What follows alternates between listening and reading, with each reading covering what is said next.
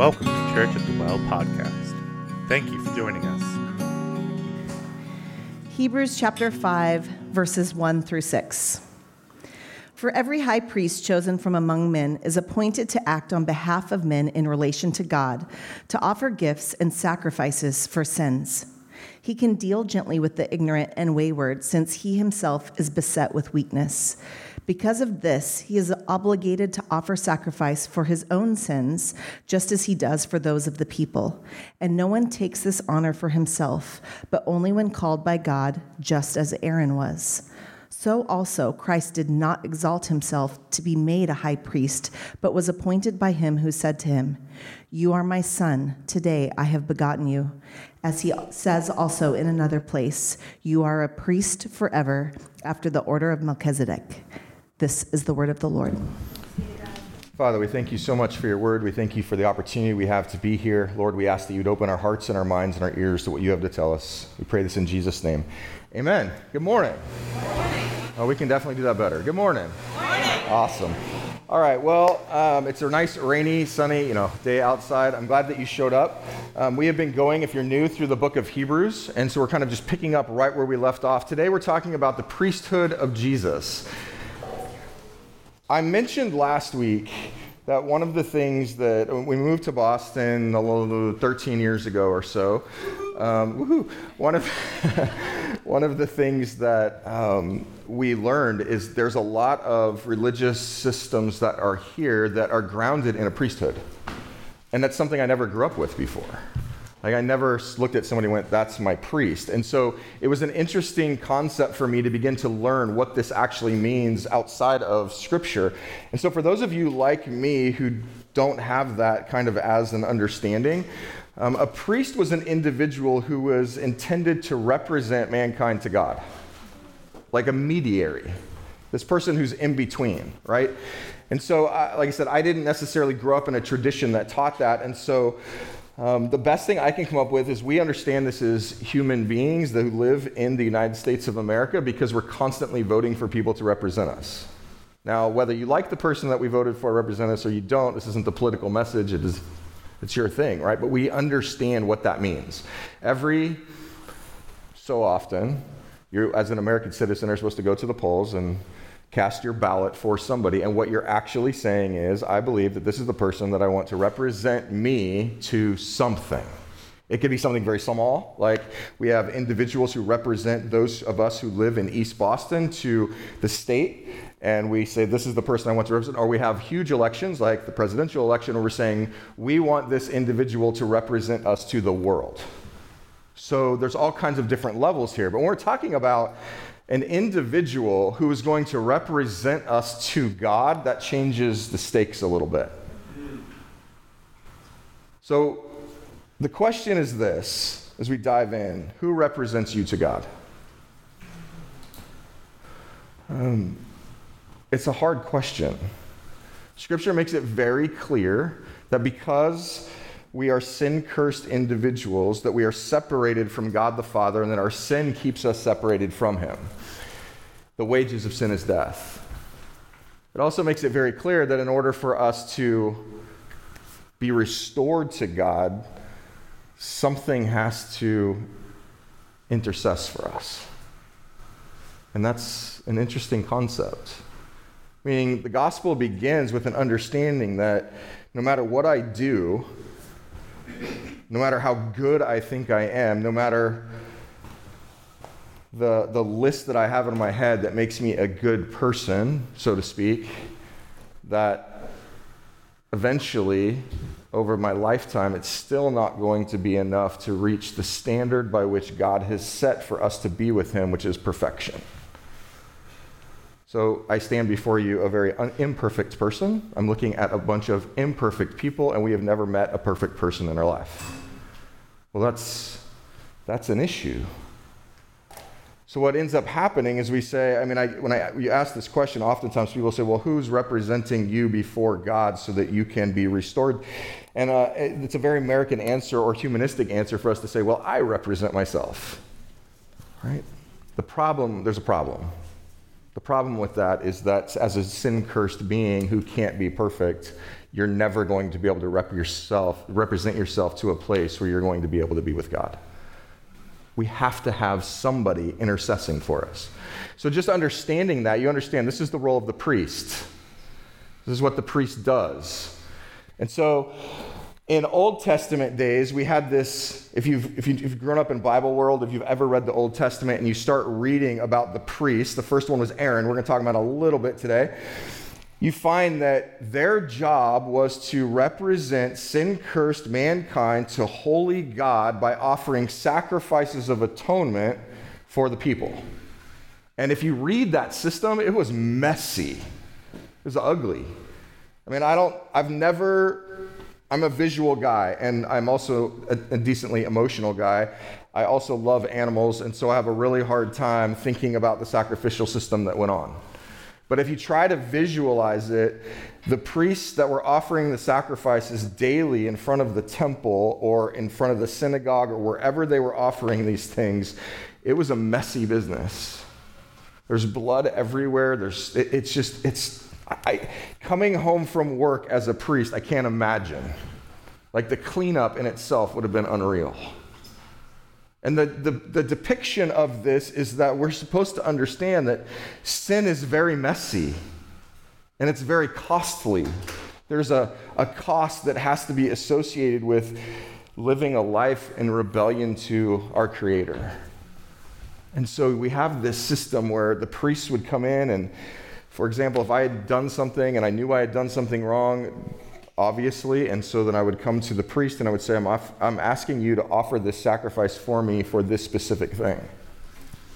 But the priesthood in the Old Testament all revolved around one specific day. It was called the Day of Atonement, where the high priest would go into what's called the Holy of Holies. There was this big curtain that was there, and it separated the, the Holy of Holies from the rest of the temple. The Ark of the Covenant sat in there, and once a year, the high priest would go into the Holy of Holies and attempt to stand before what would be the Shekinah glory of God and represent the people and offer a sacrifice by pouring blood over the mercy seat on the Ark of the Covenant. And this all sounds so weird and it's so messy and so nasty. But this is it. When we dive into what the priesthood looks like, the first thing that the book of Hebrews is going to talk about is that the most beautiful thing about the gospel is that Jesus becomes our high priest. But he doesn't just become our high priest, he, he becomes the perfect high priest because he's not just the high priest, he's also the last sacrifice. And when we combine these things together, and that's kind of my hope that you're going to get a picture of this, when we combine these things together, you're going to realize that ultimately the idea that Jesus is our high priest is one of the most beautiful things that we can possibly imagine. So, if you haven't turned there yet, turn into Hebrews chapter 5. I'm going to be starting at verse 1. This is what it says For every high priest chosen from among men is appointed to act on behalf of men in relation to God to offer gifts and sacrifices for sins. And this is pretty much the introduction. I explained this. So we know that every priest, there's a couple of things here. They're chosen among men, it's appointed by men. So the first thing is a high priest has to be a man, meaning a human being. Why a human being? Because in order for us to be represented to a holy God, we have to have somebody who understands us and relates to us and is us. So we have some interesting um, verbiage here. So we've got this individual who's a human being.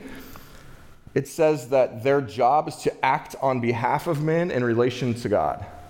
So if you came from a religious system where you said, okay, we have priests, then that priest claiming the state of priesthood is saying, I am here to represent you, the people, before a holy God.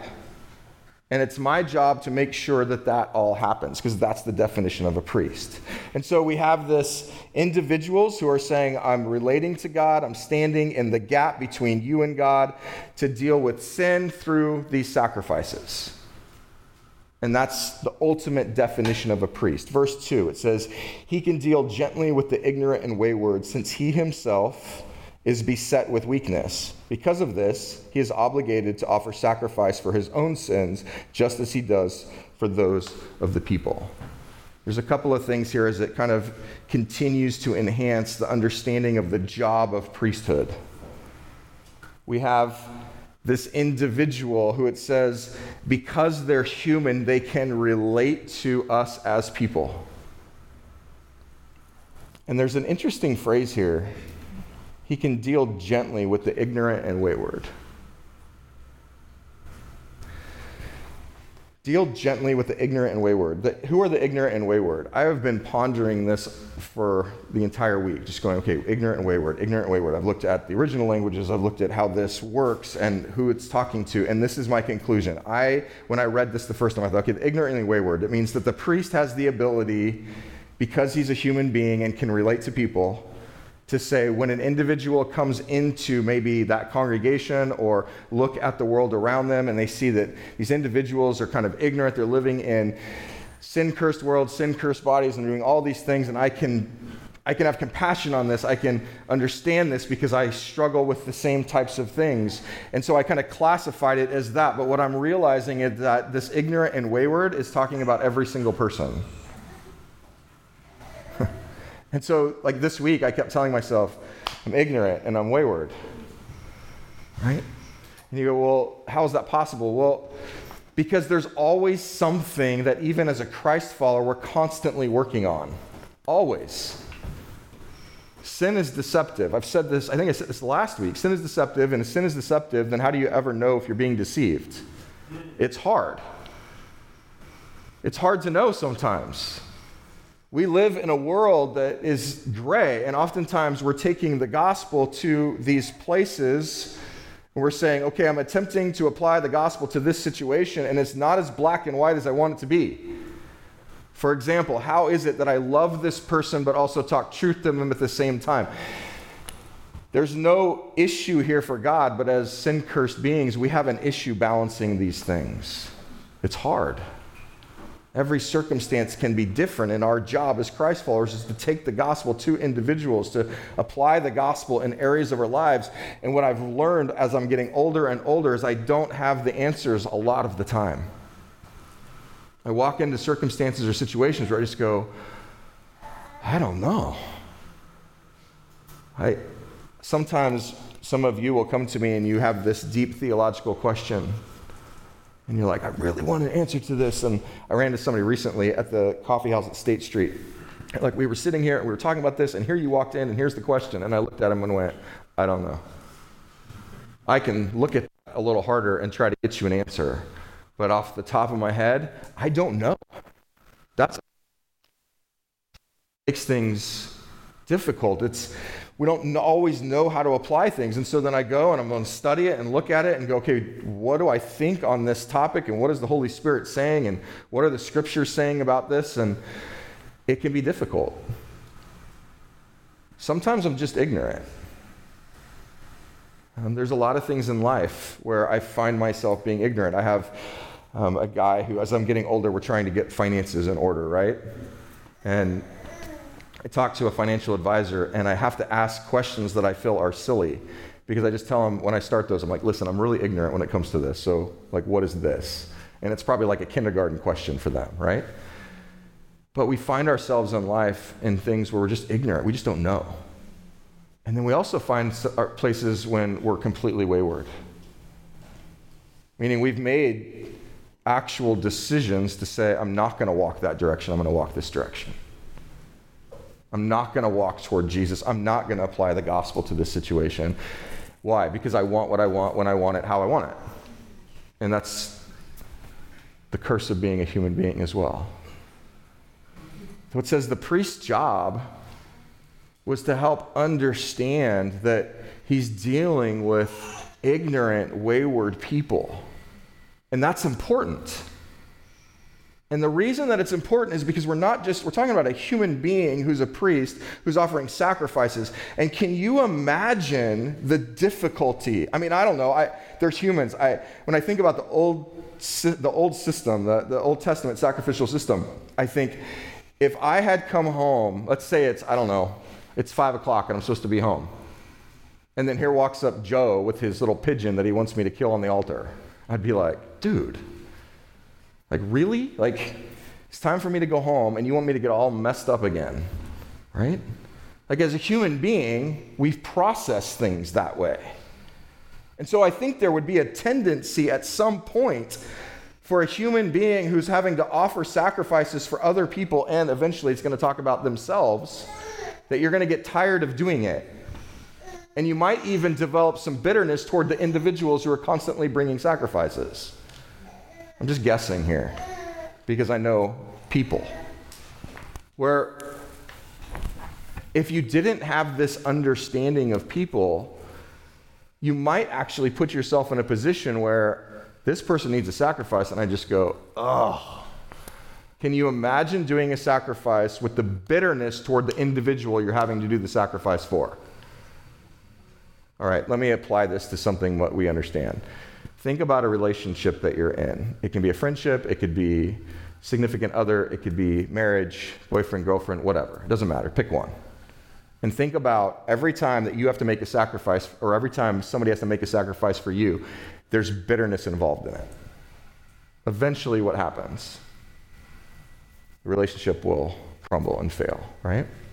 So if I'm going to my wife, Christy, and I'm like, hey, here's some things I need you to do, and every time I need her to do something for me that is a sacrifice for her, she's just like, ugh, can't believe I have to do this again. This is terrible and doing it grumbling and doing whatever, and I'm doing the same thing. There's no compassion there, there's no understanding there. We need a priest who's going to understand that we are who we are and we are in sin cursed bodies and we are living under a curse and we do live in a sin cursed world and we have to not only identify ourselves as being ignorant and wayward at times but understanding that every single person that we ever come in contact with is in the exact same position and that is what helps us understand each other. Jesus talked about this a lot, right? And when we're dealing with people's sin, he's reminding us that we're to take this, the log out of our eye before we remove the speck from somebody else's eye. There's all kinds of analogies where Jesus is going, listen, you're constantly judging other people and not yourself enough, and it creates this turmoil because you don't understand. You're not providing the compassion that's needed. The, the job of the priest was to make sure that they understood. And so if we keep reading, it says, Because of this, he was obligated to offer sacrifice for his own sins, just as he did for those of the people. So this is where it would get really frustrating. I've, I, have put way too much thought into this. You're going to see, okay? So it's 5 o'clock. Joe comes up. He wants me to offer the sacrifice for the pigeon. I take the pigeon. I kill it. I offer him the, the, the sacrificial thing that he needs in order to fulfill the law. And now I'm bitter, so now what do I have to do? I got to offer sacrifice for myself now. So now I'm two hours late, right? And then I'm getting bitter over the fact that I'm two hours late. So now I'm going, oh, tomorrow morning I'm going to come and offer another sacrifice for myself. And this cycle would get old. It would get so exhausting. I, I kept thinking, like, I would not want to be a priest. I mean, the weight, the mess, the constant frustration, it would be so difficult. Walking home and my wife going, How was your day? And I'm like, Ugh. All I did was kill things all day long. I mean, the priest had other jobs. They would offer sacrifices, and their job was to represent the sins of the people for atonement to God through those sacrificial systems. But they were supposed to mediate for the people to God, but they also were supposed to draw the people to God. This is a big responsibility. It's a lot of weight. A lot of weight. So, anybody interested in signing up as the job of a priest? Now, or I'm going to make this as relevant as I possibly can for you because when I ask that question, like, who's your priest, you realize that this is necessary.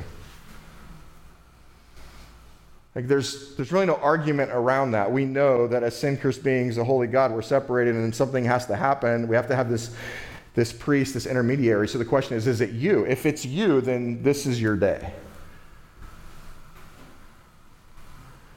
And it's impossible to maintain you'd never do anything but offer sacrifice, and it wouldn't be enough. Verse 4 And no one takes this honor for himself, but only when called by God, just as Aaron was. This pretty, seems at this point pretty self explanatory, right? Because I'm like, who wants the job? And nobody's raising their hands. So there has to be a, a calling, a, a moment where God impresses upon the priest's heart to say, This is something you're supposed to do. I'm calling you to this.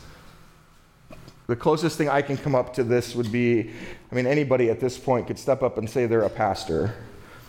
When we planted Church at the Well years ago, um, we ended up joining two networks, two church planning networks, and I put myself through their assessment process. And assessments aren't fun. Assessment, my first assessment, it was in Seattle in 2011, and basically I had written about 100 pages for them, and I gave them everything about me. And I, we, Christy and I sat in this room of individuals that we had never met, and we had sent them all of this information. And we basically, it was a miserable process. We basically just allowed them to say whatever they wanted to, and however they wanted to say it. And they had tons of questions and digging in and looking at every area of our life. And they're trying to find is there like these secret places that you're not revealing. And ultimately, what they're doing is we're saying, we're asking if you, as a group of individuals, believe that we are called to go do this. Because part of calling isn't just I'm called, it's also is it being confirmed by other people. So this still happens. I think the call to even a pastor should be something that's taken very seriously and something that we, we need to know that you're called to do it. So I get that. But when I look at this priesthood, I mean, in the United States, being a pastor isn't too bad. It has its issues. It's, it's emotionally difficult, it's tiring, so on and so forth, but it's not this. So because nobody was signing up for this, right? There's a call that goes into the heart of an individual that says, You are going to be a priest. You are going to be this person. Why is that so important? Why is it important to even have a call if you're going to go into ministry? Or why is it important that we said, oh, we're going to put ourselves in a place of assessment so that we can figure out, do we really believe that this is a call? Because if you're not called and you don't have the ability to move your your mind and your heart back to that calling, you're going to quit because it's too hard. Right?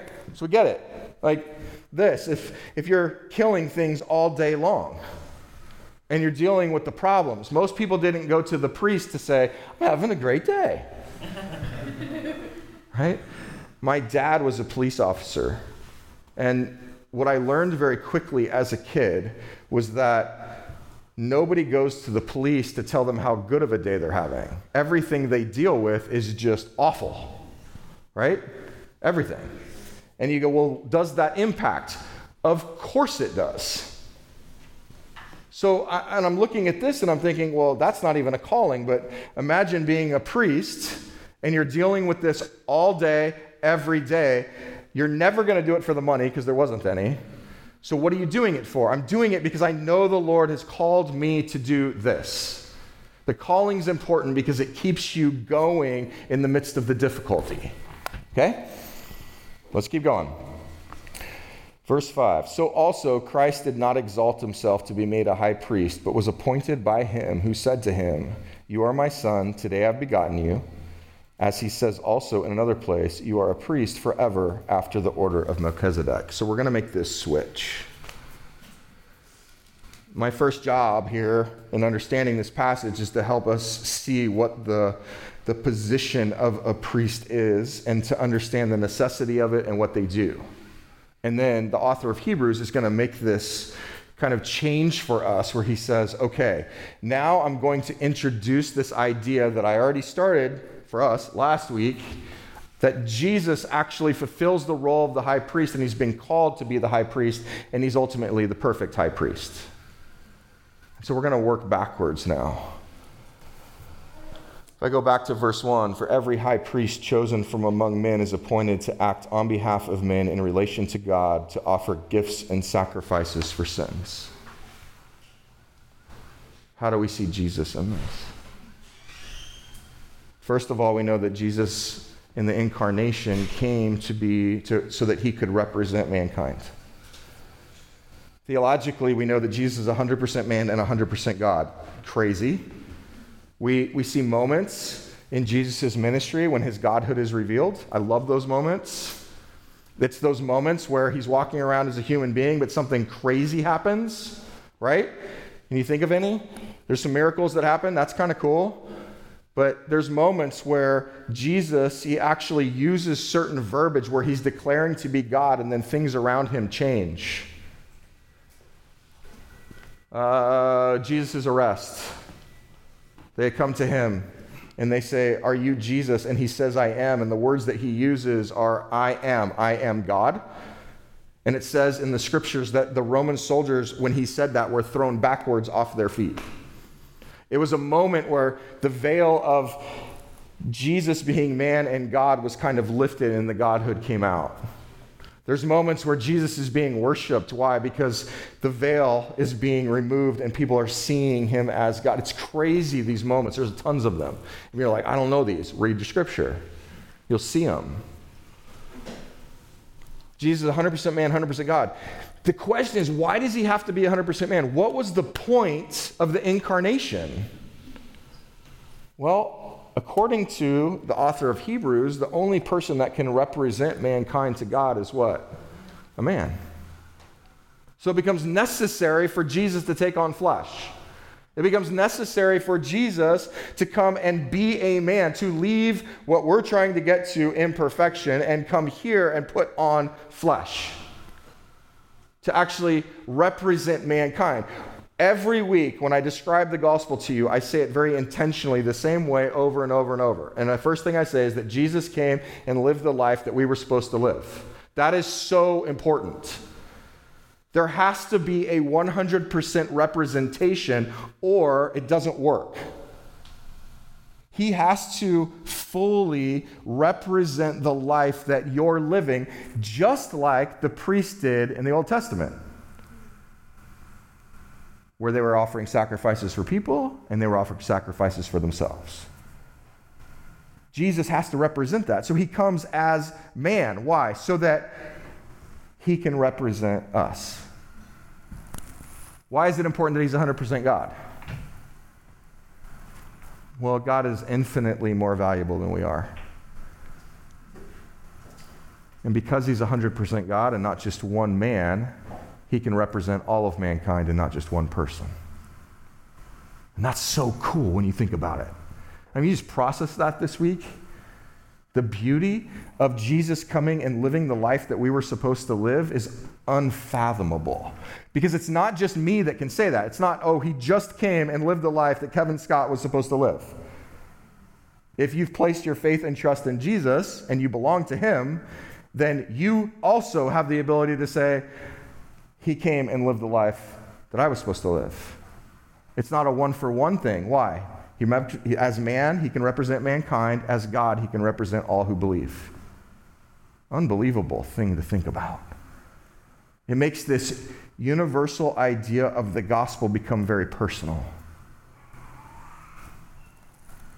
For every high priest, think about this. I'll read it again when you think about Jesus. For every high priest chosen from among men is appointed to act on behalf of men in relation to God, to offer gifts and sacrifices for sin. What sacrifice did Jesus offer? Himself.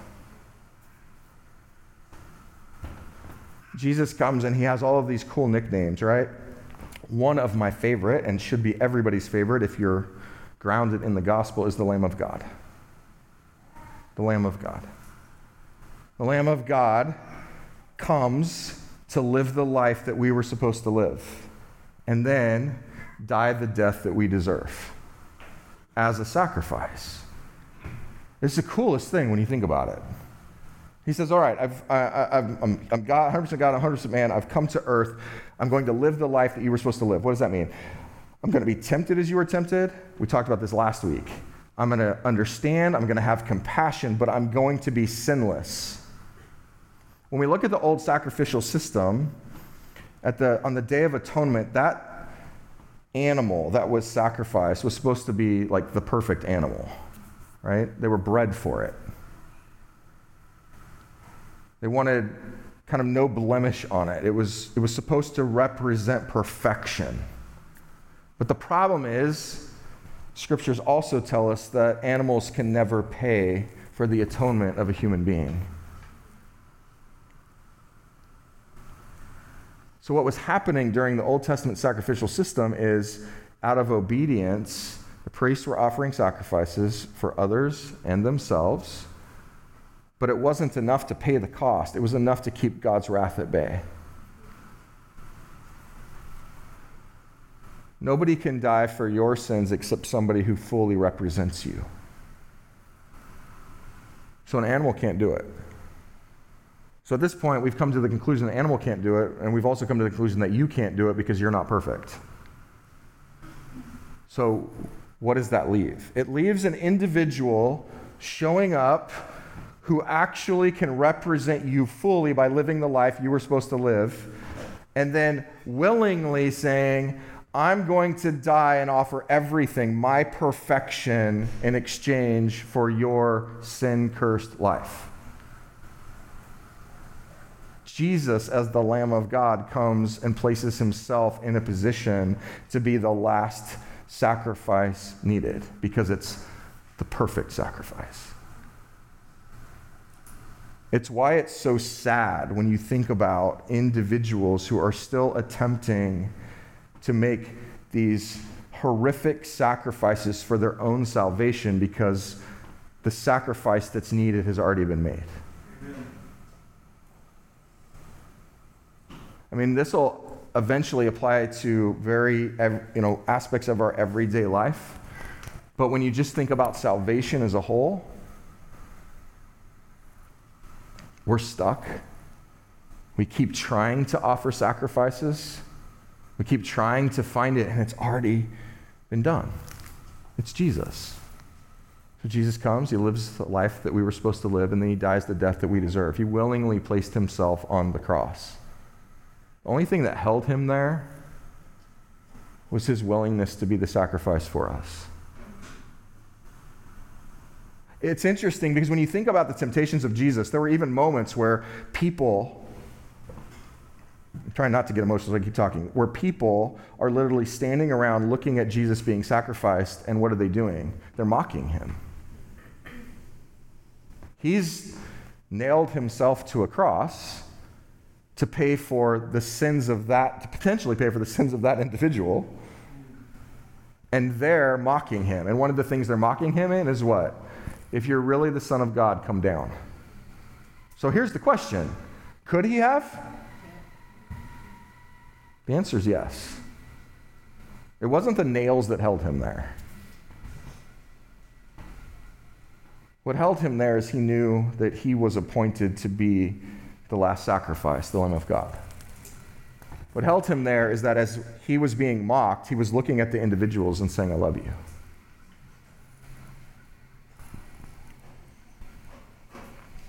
Verse 2 he can deal gently with the ignorant and wayward because he himself is beset with weakness. Because of this, he is obligated to offer sacrifice for his own sins, just as he does for those of the people. How does this relate to Jesus?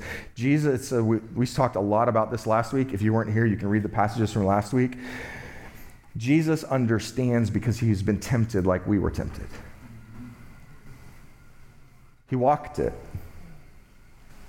We all have those people who are like it's not going to be hard to think of somebody. Think you can think of somebody who's critical of you but don't walk in your shoes. Right? And if you we, we do the same thing. Like think about somebody this week, probably in the last 10 minutes, that you were critical of but you don't walk in their shoes. You don't know their story, you don't know their background, you don't know what they're walking through every day, day to day, but we're constantly making judgments of people, right?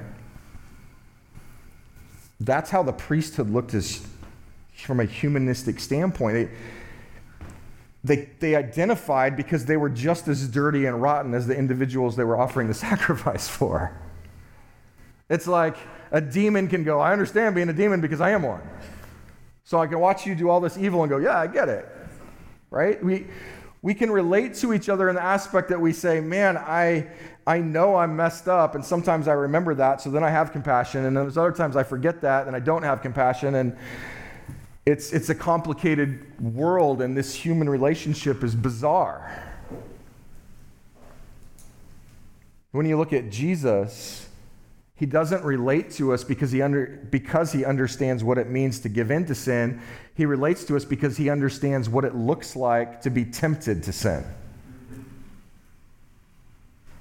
But what makes him the perfect priest is that you want that priest to be able to go, I can relate to you. I can have compassion on you. Jesus says, I understand why you're ignorant and wayward. I understand the draw to that. I've seen it. I know how powerful the curse is because I did it. It's intense to think about. He gets it. But he also went, I walked it and I remained the perfect Lamb of God because I never gave into it. So I can relate, I can have compassion, I can understand. I know why you give in. But we don't look at Jesus as this high priest where in the Old Testament, you might actually like walk up to somebody and go, Look, I'm a, I need you to offer the sacrifice for me, but I also need to know have you offered your sacrifice today? Because that's kind of important. Like, where's your heart in this? But with Jesus, there's no question. Jesus, you understand, yet you didn't blow it, and so you became the perfect sacrifice, so you can look at us with compassion and understanding, but you separate yourself in the aspect that we can constantly look to you as an example. That's pretty awesome to think about.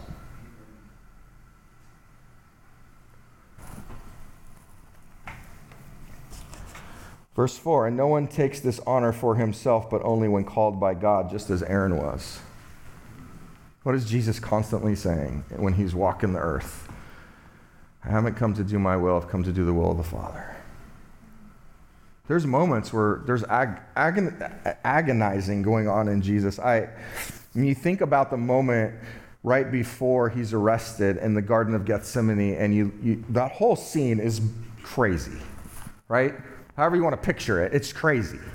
He's got his closest friends there. They keep falling asleep. He's agonizing. It says he's agonizing so much that he's, his sweat is like drops of blood. Why is he agonizing? Because he knows what's coming and he's a human being and it's going to hurt. But it's not just going to hurt because of the physical component. It's also going to hurt because he knows what's about to happen. There's this moment on the cross where Jesus yells out, My God, my God, why have you forsaken me? In that moment, Jesus literally, it says in the scriptures, became sin. God had to turn his back on his son because God can't, God the Father can't be in the presence of sin. In that moment, this is weird theology. In that moment, Jesus takes on all of that sin of everyone who would believe, and he literally represents all of it combined together. So God says, I have to pour all of my wrath onto that. So Jesus doesn't just feel the physical pain, he actually feels for a moment a separation from the Trinity. I don't even know what that looks like. But he's never had the Father turn his back on him. Why have you forsaken me? The pain and agony that goes in every component of Jesus and what he's doing. We know that Jesus did that, but he was also appointed it. We know that, I mean, I mentioned, he, it's not the nails that held him there. He, he could have come down, but Father appointed Jesus to do this work, and Jesus said, I'm going to take that appointment and get it done.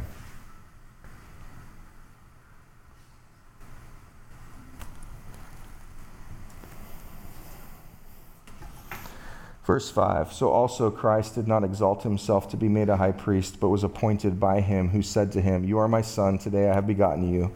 As he says also in another passage, another place, You are a priest over forever after the order of Melchizedek. So let's dive into this real quick. This is the appointment of Jesus to the mission. And the author of Hebrews is quoting two Old Testament passages here from the book of Psalms.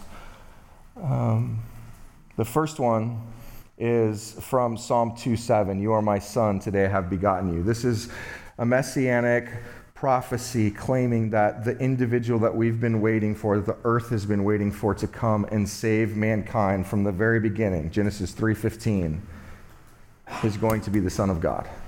What does that mean? It means he's going to be royalty. It means he's going to be God himself. He's going to be the manifestation of God in every way possible because he will be God. So there's this prophecy written long and long before Jesus ever comes It says this is who this person's going to be. And then it describes him in this next passage where it's quoting from Psalm 110 4. You are a priest forever after the order of Melchizedek. This is a teaser. Melchizedek is a crazy figure in Scripture. Like you can walk to any pastor right now, anybody who's a, a Bible scholar, and ask them about Melchizedek, and they're going to be like, that dude was cool, but I don't know what's going on there. It's unbelievable. I'm not going to, this is a teaser because in the next chat, couple chapters, we're going to talk about Melchizedek a lot. So I don't want to be repetitive. We're going to dive into who is this Melchizedek. But ultimately, he becomes the, the birth of the priesthood, if you will. He's kind of the first. Aaron becomes the first official priest, but it's in the order of Melchizedek. And so we'll, we'll talk about all that history in the past. Because the point of this specific passage is to say Jesus didn't appoint himself high priest, he was appointed to be high priest. And why does that matter? Because he meets every single qualification that any high priest that's a human would meet. Why does that matter? Because Jesus fulfills the high priest role as our mediator to God better than any individual could ever perform it. And that in itself is something to be praised.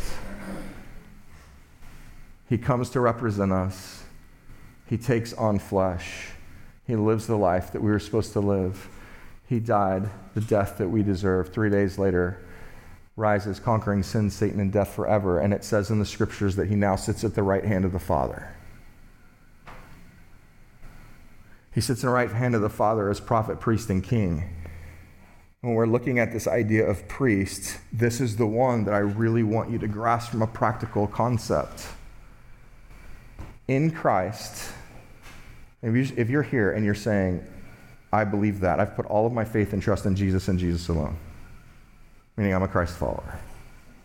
All of my faith is in the gospel and what Jesus did and who he is and nothing more. Why can I do that? Because sacrifices don't matter for my salvation. Only one matters. That's Jesus. So I'm going to put all my faith and trust in his sacrifice, not the ones I think I need to offer. If you've done that, this is what you have in Christ sitting at the right hand of the Father. You have a mediator who's there 24 7. The, high, the priest, the high priest, is literally sitting on the throne going, I'm here to represent my people in the courtroom of God. He's no longer here on the earth doing it, he's there. The, the magnitude of that should be overwhelming. Because you realize that every single time the enemy throws an accusation at you, Jesus is present, going, Nope, already been paid for. Yeah, but did you? Nope. Already paid for it. Blood's been, blood's been spilled for that. That person's mine. That's my son, my daughter. Prince or princess, they're mine. You can make all the accusations you want. It's already been paid for. It's done. The, the overwhelming joy that that should produce in each one of us as Christ followers to know that he doesn't just sit there as king, but he sits there as your high priest with every one of these definitions met. To know that your salvation is no longer requiring any type of sacrifice because it's already been done. That when Jesus on the cross yells, It is finished, or tetelestai, to be accurate, it's paid in full, that he meant it. It's done.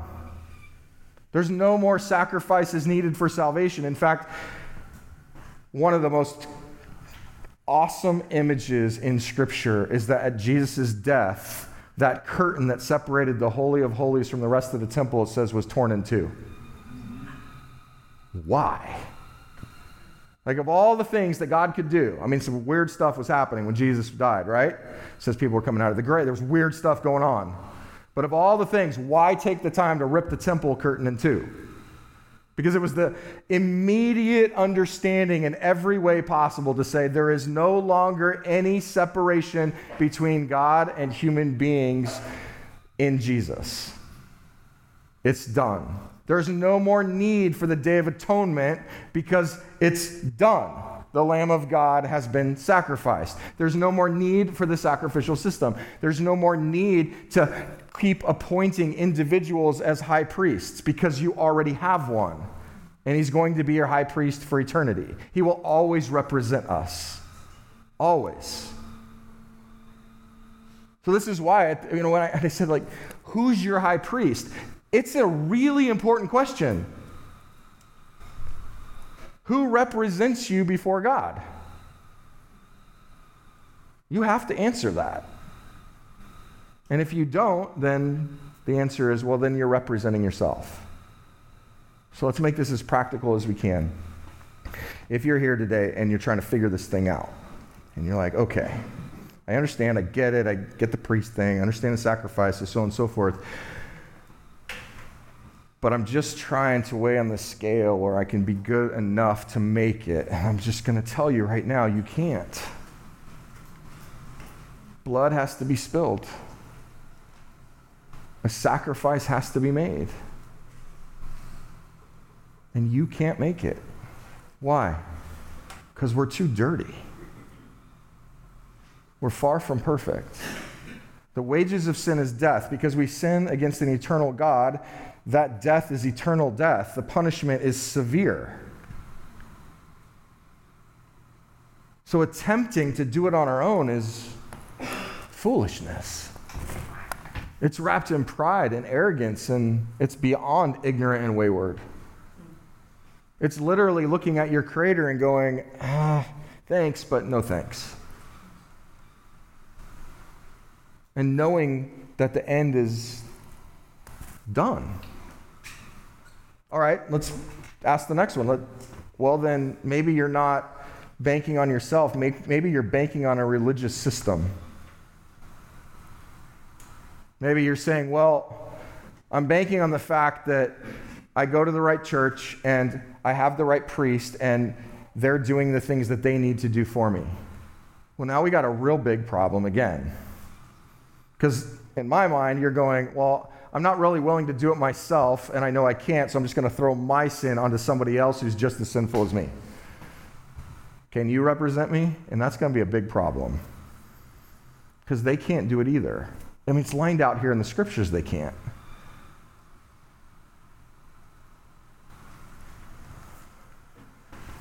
So, what are you going to do?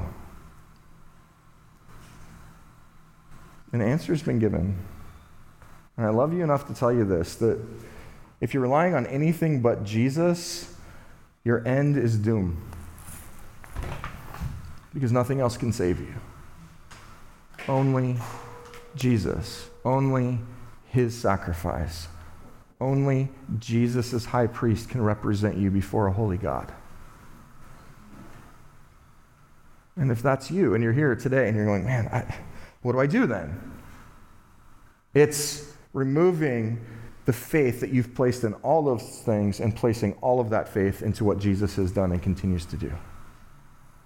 It's saying, He's my high priest, He's the Lamb of God, He paid the penalty for my sin. And it's this transference of faith from ourselves and others around us to just Him. It's, there's the gift, grab it.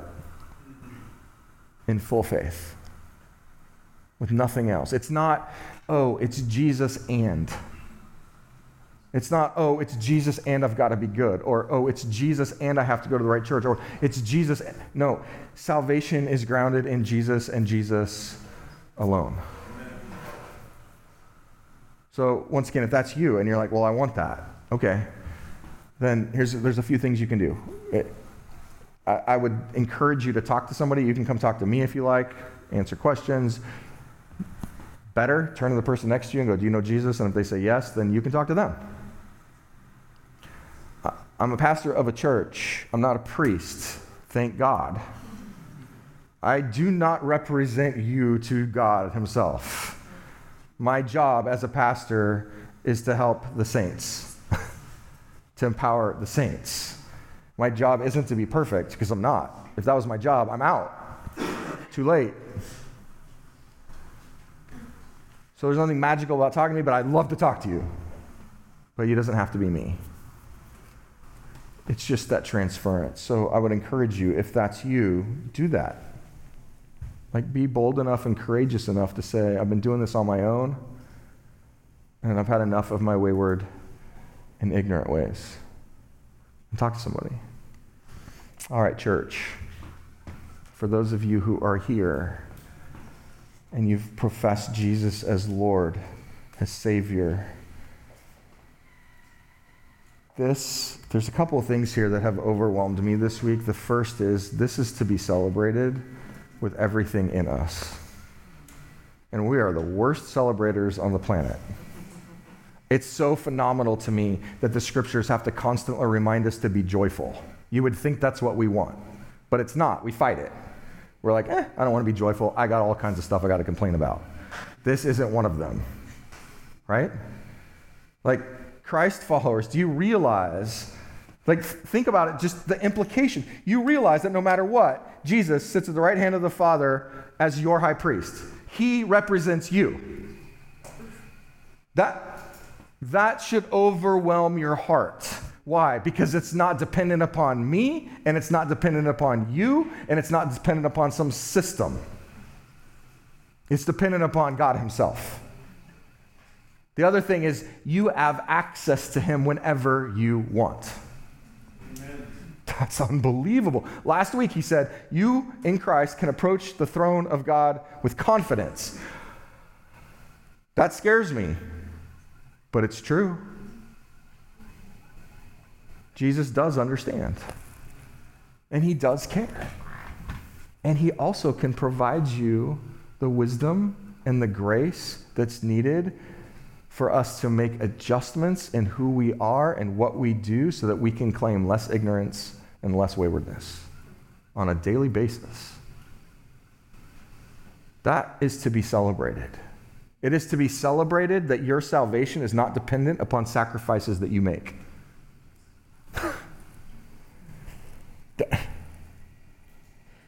that in itself, like as human beings, we don't understand that.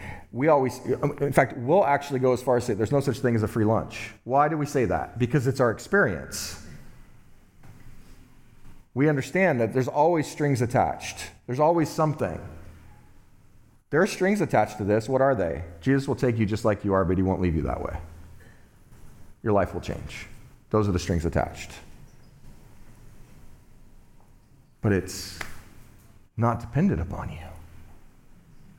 You can wake up in the confidence every single morning knowing that your salvation is secure in Christ and Christ alone.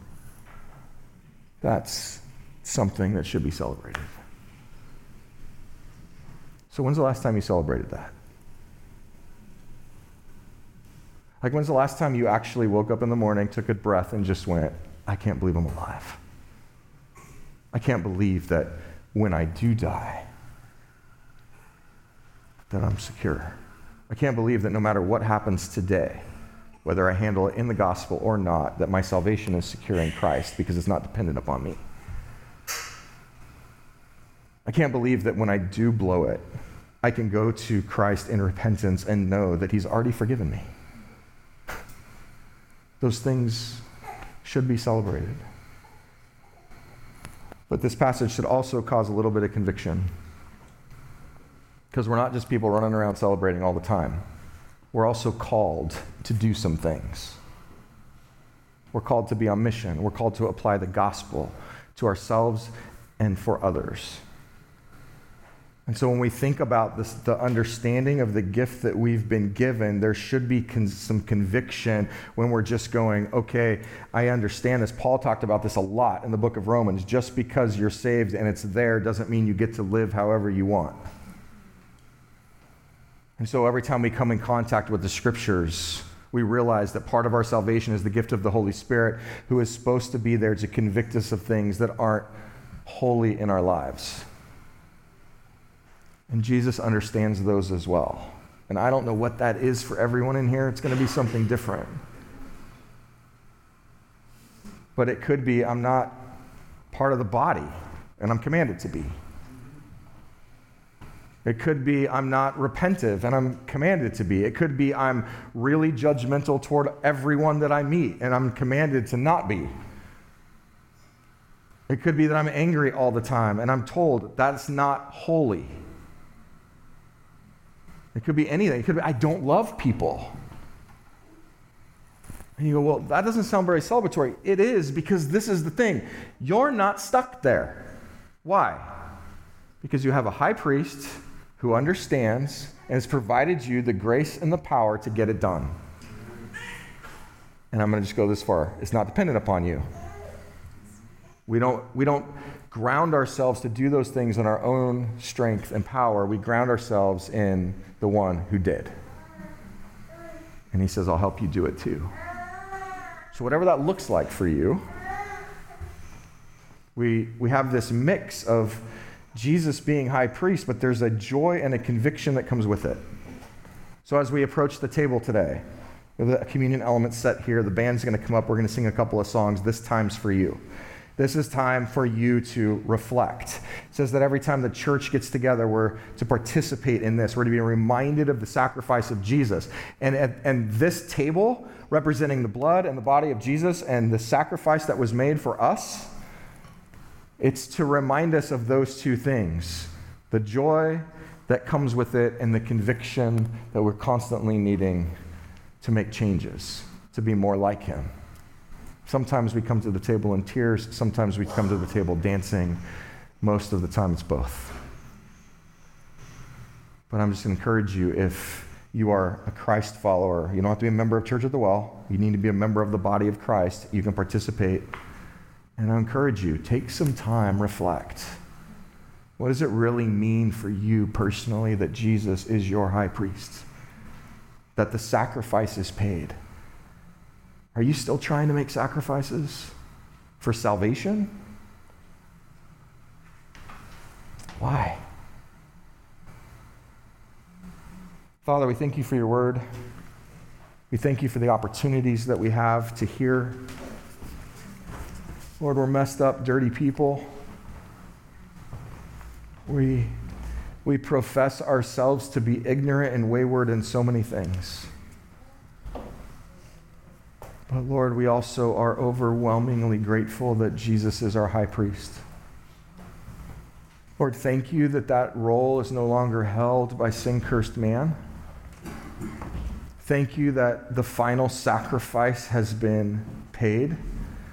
Thank you that that curtain in the temple has been ripped and that we have access to you through our high priest who sits on the throne.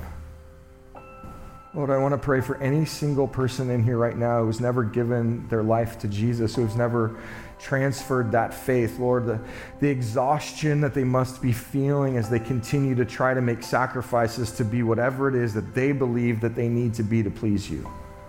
Lord, I ask that you would relieve them of that right now, that you would remove the heart of stone, you would give them a heart of flesh, that you would give them the ability to see their own sin cursed bodies, their own sin cursed minds, and the beauty of Jesus.